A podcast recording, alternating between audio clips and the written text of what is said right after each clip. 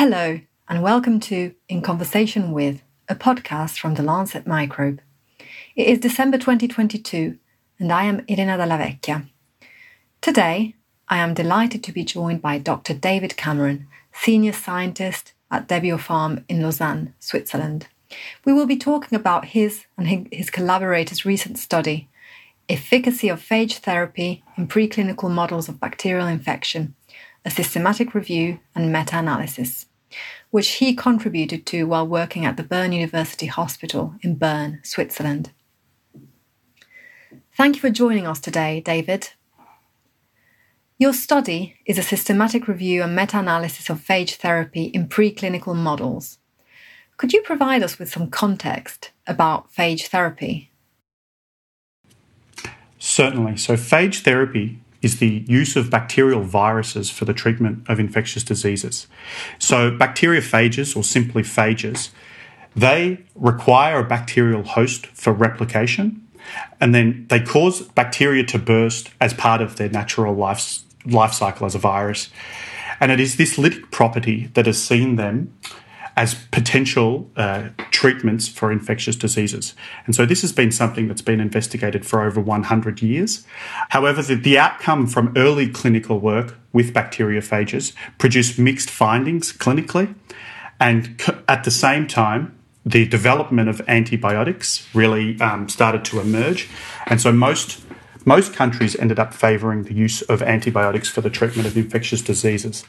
That being said, there are some European countries, namely Georgia and Poland, Eastern European countries, that have a very rich history of the clinical use of bacteriophage therapy. And I think more recently, the, the global interest in phage therapy has re, been renewed, and that's mainly due to the, the emergence of antibiotic resistance. So the reason that bacteriophages are a, a, a potential solution, or one of the solutions for the antimicrobial resistance crisis, is that they kill bacteria in a, in a way that is distinct from antibiotics. And so that's where the, the, the sort of um, the reinvigoration of phage therapy is, is largely stemming from. Given this renewed global interest and the apparent appeal of phage therapy, particularly in the antimicrobial resistance crisis, why is it not more widely used? What evidence is currently available of its efficacy in humans, and what led you to undertake your study in preclinical models? What, what I think regulatory agencies and also many clinicians are waiting to see is the unequivocal demonstration of efficacy for phage therapy in um, gold standard randomised controlled clinical trials, which fit into the framework of evidence-based medicine. So that, that being said, particularly over the last twenty years, uh, there have been a number of compelling findings coming from, from case studies where, where phages may have been used in a compassionate fashion for very difficult-to-treat infections. However, the issue that we have with this type of, of study is it lacks adequate controls. And so this is why um, certainly the, the res- my research and the research of my um, team has focused on using animal models, because here we could we can really probe the efficacy of phage therapy in well-controlled settings.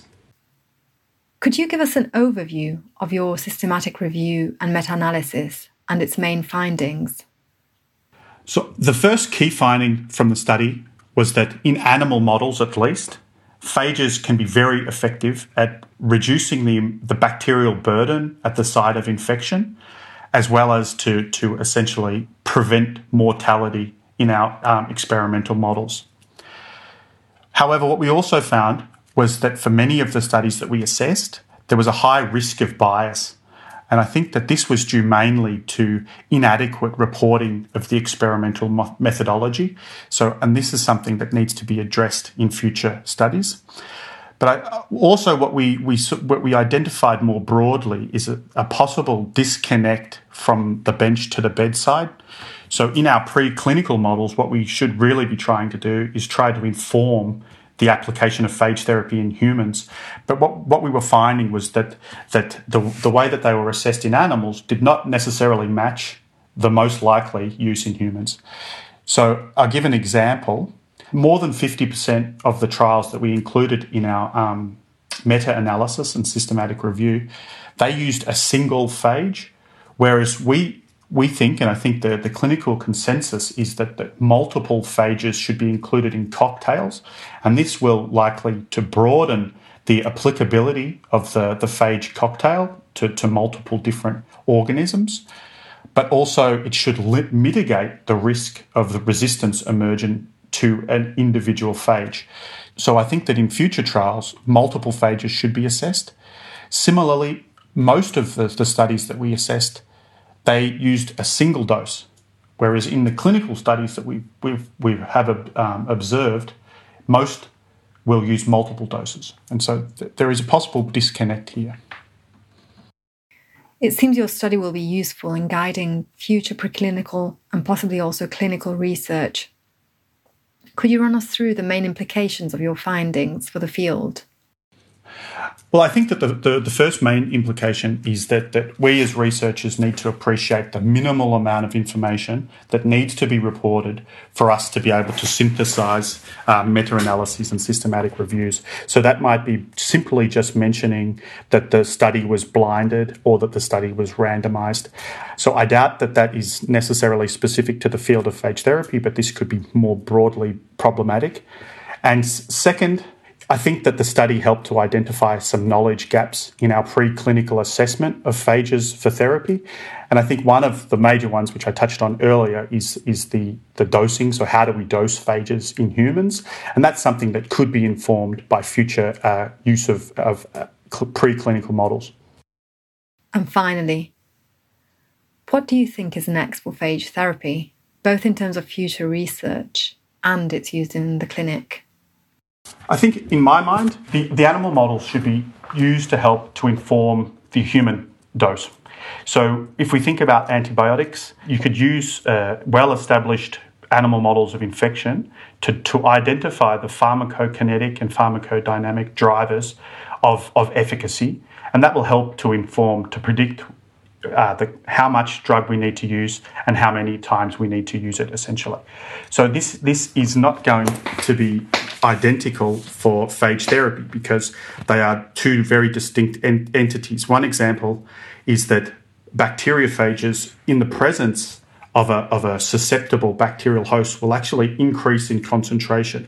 And so this may be something that we that, that will need to be considered when we think about dosing for and looking for therapeutic efficacy. And I think more generally, moving forward with, with phage therapy, and this is as we try to tackle antibiotic resistance, I think what we should be trying to do is rather than replace antibiotic therapy with phage therapy, we would be, should be trying to have them Uh, harmonise as much as possible so that they can tr- work together so that we can have a long-term solution for bacterial infections. Many thanks again, David. It was my pleasure. You can read Doctor Cameron's research online now at the lancet dot com. Thank you, Doctor Cameron, and thank you for listening to this episode of In Conversation With. Remember, you can subscribe to In Conversation With The Lancet Microbe wherever you usually get your podcasts.